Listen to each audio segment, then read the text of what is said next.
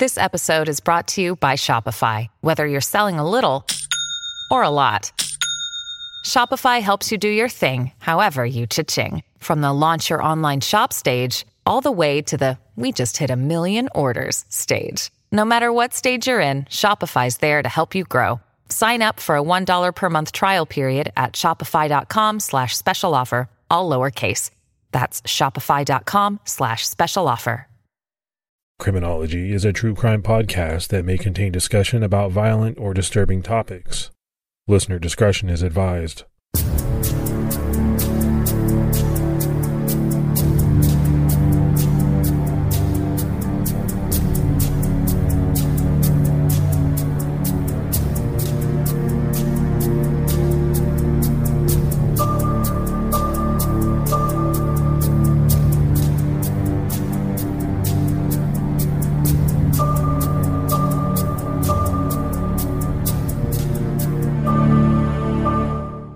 Want to welcome everyone to episode eight of season one of Criminology.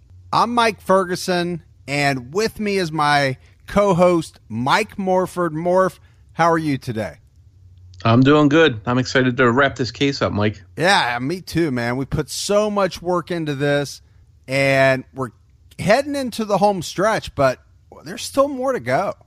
Yeah, we've got some interesting uh, episodes coming up, and I think next week uh, is going to be a good one too. So I'm, I'm pretty excited. So before we move forward with episode eight, I think it's important to recap episode seven just a little bit. You know, the Zodiac had been away from the San Francisco Bay Area for quite a while, almost three years. Well, let's say this at least there was not a confirmed Zodiac letter in almost three years. Yeah, the last Zodiac letter had been mailed to the LA Times in March of 1971, taking credit for the Cheri Jo Bates murder and hinting about his other Riverside activity. But after sending that letter, he dropped from sight. During that three year stretch, there was a possible Zodiac letter in Albany, New York, all the way across the country, but it was never confirmed to be a real Zodiac letter. We talked about Donna Lass's case being tied to the Zodiac and also the attack on Isabel Watson. But none of this was ever confirmed to be the work of Zodiac. So, in reality, there's nothing that can be positively linked to Zodiac from March of 1971 until January of 1974 when he sent the Exorcist letter to the San Francisco Chronicle. Then, only a couple weeks later, he mailed what we talked about. We referred to it, Morph, as the SLA letter.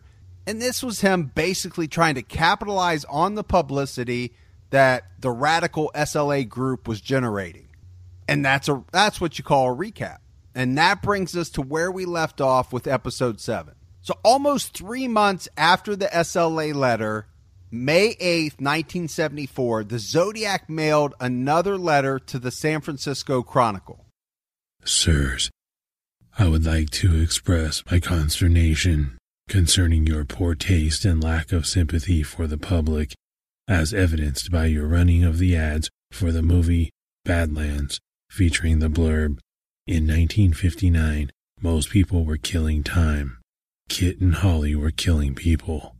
In light of recent events, this kind of murder glorification can only be deplorable at best, not that glorification of violence was ever justifiable. Why don't you show some concern for public sensibilities and cut the ad? A citizen. This letter was a messy and rambling letter.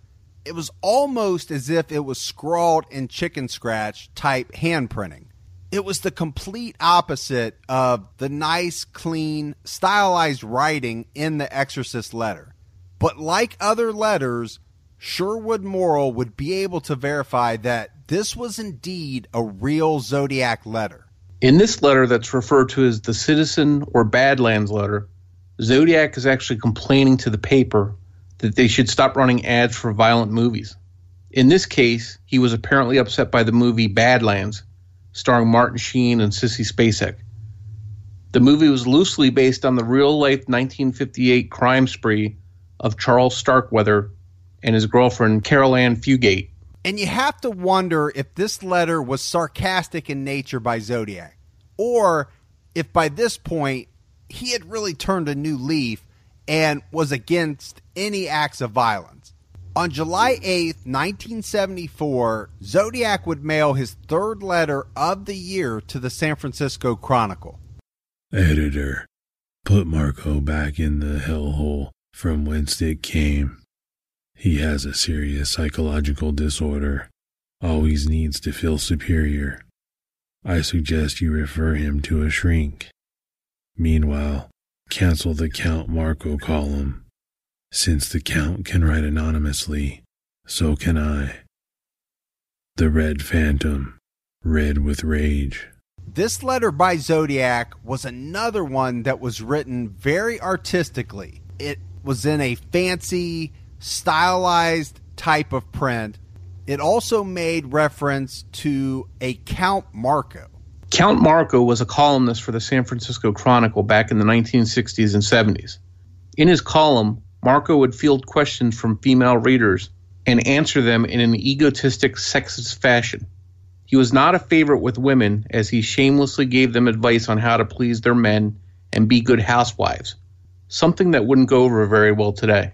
Count Marco's real name was Mark Spinelli. And Spinelli had angered a lot of women, but he also seemed to do something that upset Zodiac as well. And he would be so frightened by this letter that he moved from the San Francisco Bay Area temporarily.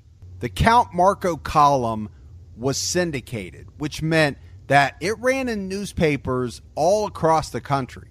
One letter sent from a reader to Spinelli and published back in October of 1962 really jumps out.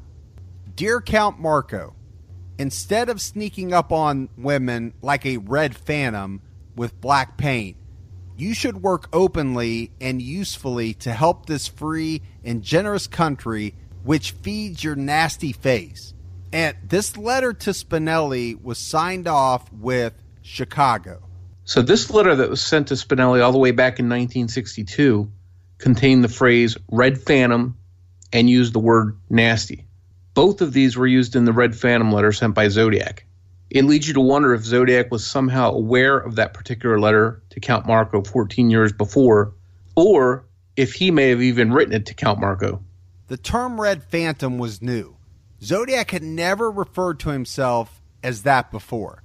Police did some research on that term, but it led them down a lot of blind alleys. I mean, there was a type of fish called the Red Phantom. There had been a wrestler called the Red Phantom. One promising possibility was a silent movie called El Espectro Rojo, which meant the Red Phantom. This movie had been shown in a San Francisco area theater in April 1974, just a few months before the Red Phantom letter was sent. And when we start talking about Zodiac suspects, we're going to find out that there are multiple suspects that had ties to San Francisco Bay Area movie theaters. There was one other really fascinating possibility connected to the phrase Red Phantom. This had to do with a December 1947 news article that ran in various papers in the San Francisco Bay Area. The article dated December 23, 1947, read While everyone else was getting Christmas and New Year's greetings, William J. Keating was getting ominous sounding notes signed The Red Phantom. They sailed over his backyard fence attached to bamboo spears. Keating called police after he got one warning to him to quote, keep your cat away from the house with the skylark flag, and another saying, beware, three clues will follow. Officer Dave Perkins found the Red Phantom, a nine year old pigeon fancier who said his birds were threatened by Keating's cat. The skylark flag flew from his loft. Attempts by online Zodiac researchers to identify the nine year old boy that sent these notes to William J. Keating back in 1947 were unsuccessful. However, one thing is worth noting. While William Keating is actually a pretty common name in California, there is a man by this name that is associated with family members of one of the Vallejo victims. We don't know if he might be the son of the William J. Keating mentioned as receiving the threatening letters in this article. We definitely don't want to give any Morph information that might personally identify this man or which family of a Zodiac victim he's associated with. Again, he may not have anything to do with the William J. Keating mentioned in this article. And more, this is absolutely fascinating to me because you have a nine year old boy using the term red phantom. And this would put this boy later in life in the age range to possibly be the Zodiac. And nobody's been able to figure out who this nine year old boy was. And the other thing we have to talk about that to me is very interesting is that this is the third letter in a row mailed by Zodiac in which he doesn't refer to himself as Zodiac. In the SLA letter, he referred to himself as a friend. The Badlands letter, before this one, he referred to himself as a citizen. And then in this letter, he calls himself the Red Phantom, which, you know, in itself sounds pretty sinister, but it still isn't Zodiac. And that's the name that he had built up over the last several years. I mean, that's his brand. You know, this may have been a sign that Zodiac was growing tired of this whole persona that he had built. And maybe, in a way, he was killing himself off. After all, there had not been a confirmed Zodiac murder in over four years. But a lot of people have theorized that there's no way that a serial killer like Zodiac could just simply stop killing. But we know that's not always true. Well, there's there are reasons why they can. Um, first, you have to consider whether the motivations have become addictions. Not all serial killers are addicted. Like, let's say profit motivated serial killers aren't necessarily addicted to it, but sexually motivated serial killers tend to be. So, that, there's that question. Um, is it an addiction? And if it is, they will have difficulty stopping. But um, as they get older, the level of the intensity of the addiction tends to decline. Um, now we do have a few older serial killers, like Chikatilo was in his 50s. We have, I think, somebody who, was in his 60s, but that's pretty rare. So the intensity of the addiction begins to decline, and they and they begin to, you know, let the fantasy life take over. And I know Rader was saying things like, um, "Well, he didn't have the opportunities to to go out. He didn't have good excuses anymore, um, so he had to make the most of what, whatever small time he could he could get with his errands. So then he began to just fantasize more." rather than looking for opportunities to actually do it. And this, you know, by this time he's in his 50s and it's just not as important to him to to put himself out there as it was when he was in his 30s. I mean, it's a myth that serial killers can never stop because we definitely have serial killers who have stopped themselves and gone to the police and turned themselves in. It's not a lot of them, but they but that has happened. We have a few others who stopped uh, Gary Ridgway was one, for example, when he got, I guess, his third wife or something, he was happier. so he didn't go out looking for prostitutes as much as he had been before. Uh, so I think it's on a on a case by case basis in terms of who might uh, slow down or even bring it to a stop, and in part that's going to be about what has satisfied them or not, and also about their personal circumstances and how much risk they're willing to take. That was Dr. Katherine Ramsland again. You've heard her on earlier episodes of Criminology, and she's discussing whether or not a serial killer like Zodiac can truly stop. And as you heard, her opinion is that there are certain factors that can cause a serial killer to stop killing. I think it's I think that's the kind of thing you look at on a case by case basis because in some of them will realize that okay, they, their fame has peaked. If they try to fan it more, they're putting themselves more at risk, and they kind of weigh the risk factors against, you know, the return on investment. We might say, um, may, maybe the risk isn't really worth it anymore. I got I got my jollies, and and they begin to just decide no. So, according to Dr. Ramsland, it's very possible that Zodiac could have stopped both killing and writing letters as Zodiac to get attention. And that sort of busts that old myth that serial killers will never stop. So this Zodiac letter would actually end one chapter and begin another one. After this July 1974 letter from Zodiac, he vanished. He was never heard from again, at least not in any confirmed instance. But there would be some more unconfirmed mailings from Zodiac after he vanished in 1974 that are worth mentioning, and we'll get into those shortly. But Morph, I think this is a good time to discuss Zodiac's infamy in the Bay Area during his reign of terror from 1968 to 1974. Now, there's no doubt that people during that stretch of time were terrified of Zodiac there were a lot of murders going on in Northern California during the 60s and 70s. In fact, there were a lot of serial killers operating in and around each other during the same time periods. But Zodiac was one of the most well known. I mean, he got so much publicity, and there were a lot of people that blamed Zodiac for all kinds of different murders. But in reality, he was only confirmed to have murdered five people. And he's a strong suspect in some other attacks, which we've covered up to this point. But there's one more case that Zodiac is a strong suspect in that we want to cover.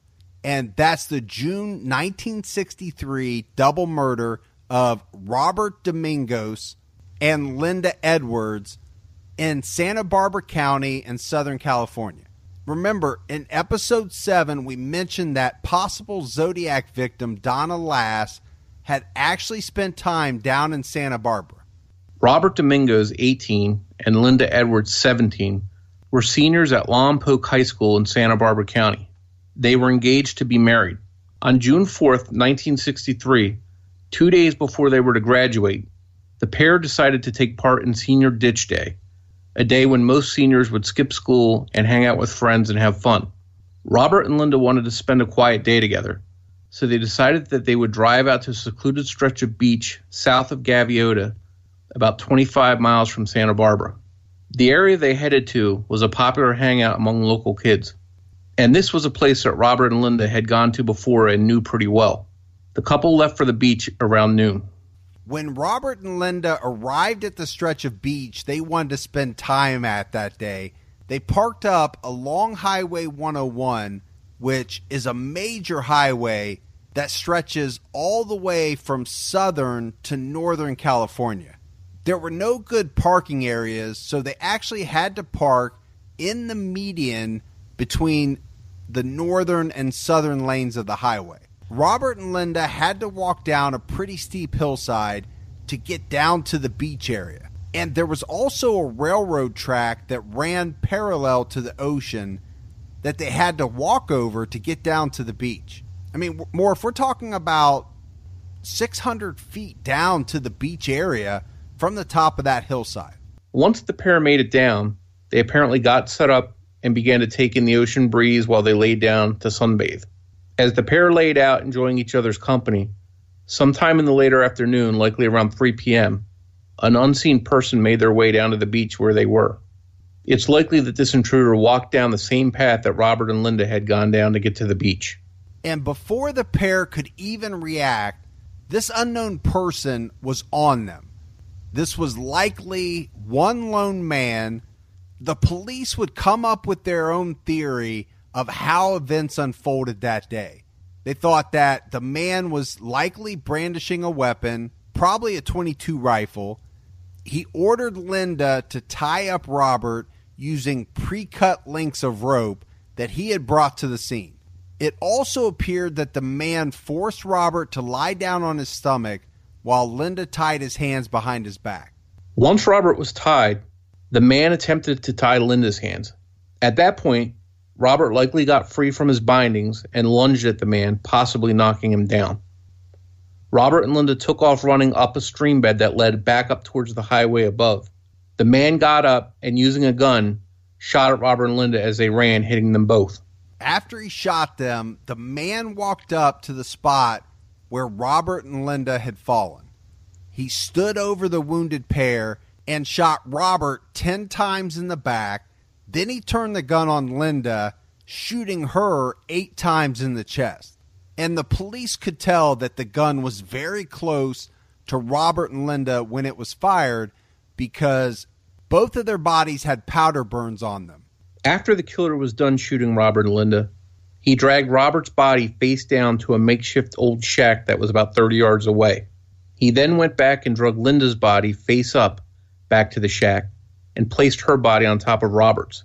The killer then cut open Linda's bathing suit, exposing her breast, but she was not sexually assaulted. So we know Morph that the killer brought a gun because he shot the victims multiple times. But we also know that he brought a knife because he used that knife to cut Linda's bathing suit. The other thing we know is that he brought pre cut links of rope to the crime scene. And you got to think back to the crime scene at Lake Berryessa because the pre cut links of rope should sound very familiar. You know, in that attack by Zodiac in Napa County, pre cut links of rope were used to bind the victims. Yeah, Mike, you're right. This MO is very similar to Zodiac's MO at Lake Berryessa. Besides the things you just mentioned that were similar, the secluded area and approach of the killer was quite similar as well. And like at the Lake Berryessa attack, it appears that the killer made Linda tie Robert's hands behind his back. There was a tarp of some kind that covered the door of this little wooden shack, and the killer attempted to set it on fire. But he couldn't get the material of this tarp to catch fire, but police concluded that he had tried several times to get this to light on fire. He eventually gave up and fled the scene. But the killer did leave some valuable clues behind in the shack. He left some unused pieces of pre cut rope, as well as boxes of unused 22 rifle ammo. One other thing the killer left behind were footprints in the sand. Details have not been publicly shared by the Santa Barbara County Sheriff's Department that would wind up investigating this double murder. But there have been some rumblings that the tracks left behind by the killer may have indicated that he was wearing size 10 and a half wing walker boots. We can't verify this to be true since it's a detail not released, but if it is true, then it would be possibly the biggest link of all to the Zodiac case, since Zodiac left size 10 and a half wing walker tracks at the Lake Berryessa crime scene. When Robert and Linda didn't return home by that evening, their parents became worried. Robert's father called everybody he could think of that might know where they would be, but nobody knew anything. The next day, June 5th, Robert's father went to the Lompoc Police Department to file a missing persons report around noon. But the Lompoc PD would not take action because they said that the couple hadn't been missing for 24 hours. But at that point in time, it had been around 24 hours since Robert and Linda had last been seen. Despite police not taking action right away, family members of the pair did, and they started to help look for the missing couple. One of the searchers was a cousin of Robert's who remembered that they used to go to an isolated stretch of beach south of Gaviota. The cousin and his father, along with Robert's father, all jumped in the car and headed for that isolated stretch of beach. It was early evening when they finally spotted Robert's car, a 1957 Pontiac, parked up near the highway in the median. Right about that time, a California Highway Patrol officer was in the process of making a traffic stop. The search party alerted the patrol officer, and he accompanied the three men down to the beach area below the highway. And it was not long after they got down to the beach that they found signs of a struggle, blood, and spent shell casings. So at this point, they had to know something bad had happened. The cousin, who had been at this beach before, told the officer about the wooden shack close by, and the officer went over to check it out. When he looked inside the shack, he found the bodies of Robert Domingos and Linda Edwards, where the killer had left them. This officer would detail in his report that the bodies were found at about 9:30 p.m. on June 5, 1963. He also wrote in his report that he found pre-cut lengths of rope, some towels, both burnt and unburnt matches, and boxes of shells. So at this point, the officer undoubtedly knows that this is a crime scene, and he had to try and keep it preserved. And can you imagine the shock and horror for the Domingos family members who are standing nearby. The officer went back up to the highway to Robert's car, found it locked, and could see Linda's purse on the floorboard inside. An all out investigation was conducted. Several officers and detectives converged on the scene to look for evidence and clues, and to try and lay out what exactly had happened to Robert and Linda. In 1963, the sheriff of Santa Barbara County was James Webster, and he had his hands full. He was already busy working on a murder from the day before Robert and Linda were murdered. So, three murders in the span of two days was a lot to handle for the sheriff's department of this usually peaceful seaside community. The murder that Sheriff Webster was already investigating was that of 63 year old Vern Smith, who was killed by three young men near Lompoc. Two of the young men were captured very quickly. Their names were James Coleman, 16 years old, and J.C. Reed, 17 years old. They had recounted for sheriff's investigators that the third youth had actually committed the murder of Mr. Smith by stabbing him, but they didn't know who this third kid was. The pair stated that they had met this kid in Santa Cruz and he had called himself Sandy. Sandy claimed to have run away from his home in San Francisco. The two boys added that they, along with Sandy, had robbed a woman, stolen a car before making their way down to Lompoc, and that after the murder of Vern Smith, Sandy went off on his own. At first, it seemed like Sandy may have been a character made up by the two young men to pass blame on for the murder of Mr. Smith. But as the investigation continued, the police started to believe that Sandy was real and considered him as a possible suspect in the Domingos Edwards murders. In the days following the murders of Domingos and Edwards, the local Lompoc papers reported various details of the murders. Some of these details seemed to match official police investigation details, but some of what the papers printed seemed to clash with the actual evidence. One detail that was accurately reported after the murders was that the shell casings found at the Domingos Edwards crime scene were 22 caliber shell casings. The sheriff reported that the ammo used in the attack was Western Super X 22 caliber long rifle ammo. This ammo was the exact same ammo that was used five and a half years later in the first confirmed Zodiac murders on Lake Herman Road. This is another huge clue that this double murder may have been committed by the man that would later become the Zodiac. In addition to looking for the mysterious Sandy, the investigators also searched for a man named Clyde, who they thought had constructed the little makeshift shack where the bodies of Robert and Linda had been dumped. They wanted to question Clyde as well. Police tracked down a young man who they thought might be Sandy, but ruled him out as being Sandy or having anything to do with any of the murders. On June 13th, nine days after the murders of Robert and Linda, and 10 days after the murder of Mr. Smith, the Lompoc Record newspaper released a composite sketch of the mysterious young man known as Sandy. The description of Sandy in the paper was of a young male, 17 to 18 years old, approximately 5 foot 8 and 150 pounds. He had blonde hair with black rimmed glasses. After the composite of Sandy was released, police made some progress in their attempts to track down where the ammo used in the attack had been purchased.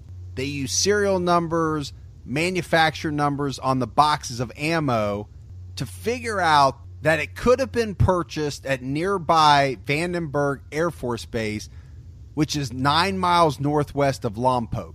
This could point to the murderer of Domingos and Edwards being in the military.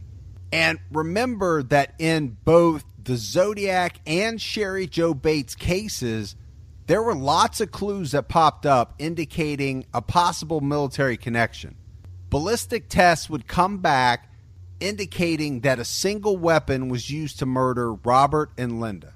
One interesting report that came out was that in the days leading up to the murders of Robert and Linda, there had been reports of a sniper taking shots at people near two different beaches close to where they were murdered. Some of these shots came from up along the highway near the railroad tracks. The sniper was not identified, and after the murders, there were no other reports of snipers. The investigation into the murders of Domingos and Edwards gained some steam when a similar double murder happened in Southern California in 1964.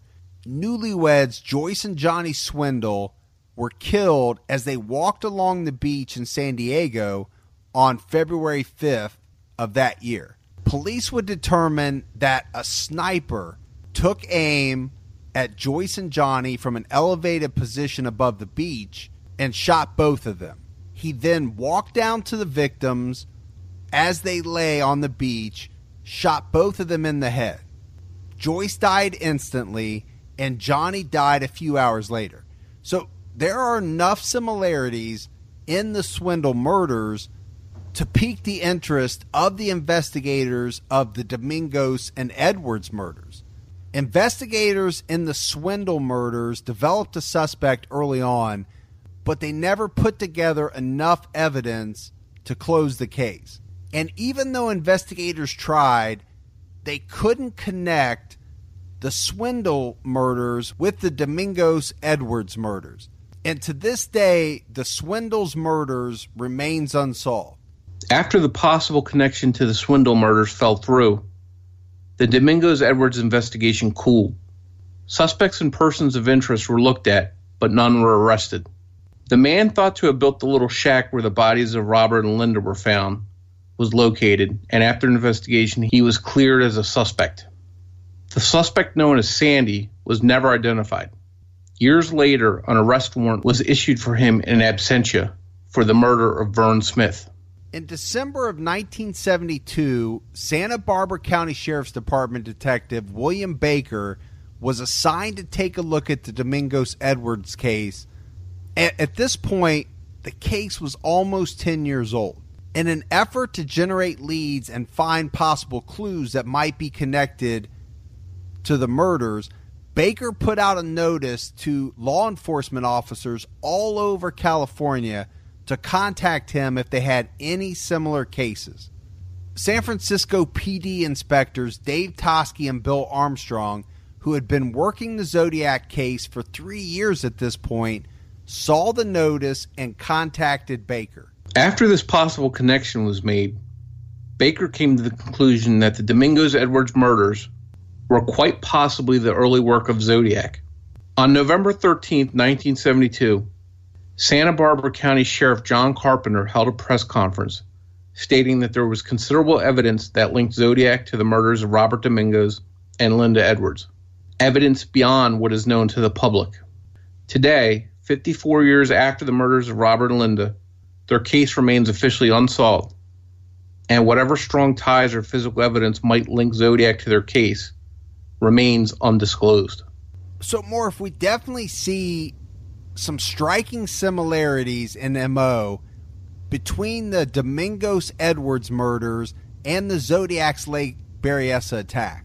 And this is the reason why a lot of people think that these two cases are connected. But there's no official link between the two.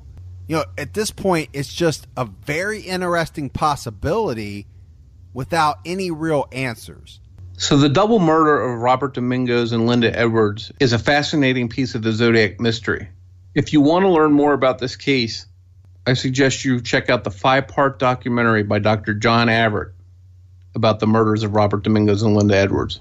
This documentary is filled with great information about this double murder.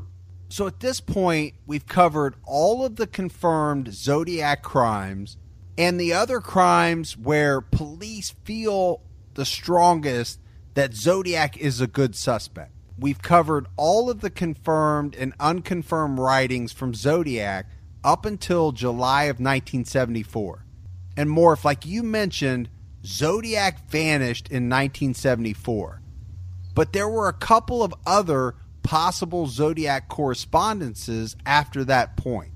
One we've already talked about back in episode 7, and that was the Christmas card that was sent to the sister of missing nurse Donna Lass, Christmas time 1974.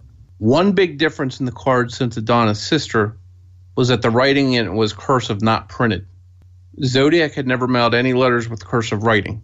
Donna's family was suspicious of this writing and it's been reported that they passed it along to Zodiac investigators. It's not known what became of the card or if investigators were able to gain any clues from it. From 1979 to 1981, there was a serial killer in Atlanta, Georgia, attacking and murdering young African American children. This series of murders, dubbed the Atlanta Child Murders, had the entire city of Atlanta living in fear, and the case was making national headlines. In June of 1981, Wayne Williams would be arrested for the crimes and later convicted. However, just a few months before his arrest, a letter was mailed to a TV station in Atlanta. This letter writer claimed that he was the Zodiac. The letter read, Hello, it's me. Haven't you people figured out who is killing these little people yet? I'll give you a hint. I used to be in San Francisco. I used to stalk women, but I like to kill children now. At all my victims' bodies, I have left certain clues, but I guess it's too hard for you rebels to handle. So I guess I'll have to tell you. I'll try to kill children because they are easy to pick off. By the way, if you still have letters from the other murders, I am not writing with the same handwriting. The letter was signed off with Zodiac and a cross circle. Now, this letter doesn't look anything at all like previously confirmed Zodiac writing. You can see that somebody went to great lengths in order to hide their handwriting. The authorities took the letter serious enough to include it in the Atlanta child murders file. They also sent the letter to the FBI for examination, and their experts stated in their report, quote, Although a definite conclusion could not be reached, some characteristics were noted which indicate that the writer of the Zodiac letters should not be eliminated as the author of this letter. So, at first glance, it doesn't look like Zodiac's known handwriting, but the FBI experts felt strongly enough not to rule out Zodiac. The case of the Atlanta child murders would certainly be the kind of big news that Zodiac might want to capitalize on for attention. So if this letter was really from him, then it would make sense. But with this letter, there wouldn't be a lot to go on for a definite connection. In 1986, 1987, and 1990, there would be a series of questionable documents, letters, or cards thought to be from a Zodiac copycat. And in fact, most of these were dismissed as having nothing to do with the real Zodiac. However, in 1978, there was one possible letter that would make waves in the Zodiac case, causing grief for many people involved with the case. It had been four years since the Zodiac had mailed a confirmed letter to a newspaper. On April 24th, 1978, a letter was mailed to the San Francisco Chronicle. The letter's author claimed that they were the Zodiac. Now, this letter wasn't written directly to Paul Avery because by this time, Avery had left the Chronicle to go work for the Sacramento Bee. San Francisco Chronicle reporter Duffy Jennings took charge of this letter. The letter read Dear editor, this is the Zodiac speaking. I am back with you. Tell Herb Caen I am here. I have always been here. That city pig Toschi is good but I am smarter and better. He will get tired, then leave me alone. I am waiting for a good movie about me. Who will play me? I am now in control of all things. Yours truly. It was signed off at the bottom with a crossed circle that Zodiac had used and a score that read guess and SFPD 0. The Herb Caen mentioned in this letter was another San Francisco Chronicle columnist. And Dave Toschi being singled out was the first time that a specific inspector had been mentioned by name in any confirmed or unconfirmed Zodiac letters. A columnist at the Chronicle, Armistead Maupin, read the letter, and it troubled him. Some of Maupin's writings included a series called Tales of the City. In the series, a character named Inspector Tandy who was based on real life SFPD Inspector Dave Toschi, investigated and solved fictitious crimes. At some point, Dave Toschi as himself would appear in the series alongside the fictional Inspector Tandy. At some point, Toschi's part in the series ended, and it's been alleged that Toschi or members of his family sent fan mail to Maupin urging him to bring back Toschi into the series. This fan mail was supposedly sent to Maupin using various names, but never under the name of Dave Toschi. Maupin felt that the tone and language of this most recent Zodiac letter matched that of some of the fan mail he had received to revive Toschi in his Tales of the City series. Most troubling of all was that Maupin suspected that Toschi himself had authored this latest Zodiac letter. Yeah, that's a huge accusation to make against a long-time, well-respected San Francisco Police Department detective. Toschi's superiors moved in to investigate and take action. In July of 1978, Toschi was suspended from his position as a homicide inspector, and an investigation was started to see if Toschi had written this or any other Zodiac letters. Toschi was transferred out of homicide while this investigation took place, and his reputation was sullied. After the investigation ended, Toschi's superiors concluded that he had not written any Zodiac letters, but the damage was already done. Toschi was off of the Zodiac case. His partner, Bill Armstrong, had already, sometime earlier, transferred out of homicide due to the constant stress of the case. Sherwood Morrill, the expert documents examiner who had looked at so many confirmed and unconfirmed Zodiac letters, had retired by this point in 1978. Even so, he offered his services to help investigators, and he concluded that this letter was a legitimate Zodiac letter, though it's not certain to what degree he was involved or if he was using original material to examine before coming to the conclusion. Three other documents examiners did not agree with Morrill's findings that this 1978 letter was legitimate. Morrill, who had not been happy with the way Toschi was treated and accused, decided that he would no longer offer his services to the SFPD and he never again examined anything on their behalf. In the end, this letter was deemed to be a fake by experts and the police. Many people have accused author Robert Graysmith of creating this fake letter in an effort to generate interest in the book he was writing about Zodiac. In fact, after many delays, his book wouldn't be published until 1986. That's about the time when some of the other Zodiac letters deemed to be fakes were mailed in. The timing of these fake letters paints Graysmith in a bad light, but it could also be argued that when his book was published in 1986, it caused a lot of attention seekers to come out of the woodwork mailing fake Zodiac letters. We have to point out that we attempted to reach out to Robert Graysmith. We invited him to appear on the podcast to discuss the case and his books, but we never got a response to any of our invitations. Yeah, Mike, and that's too bad because his books are what brought many people like myself into this case.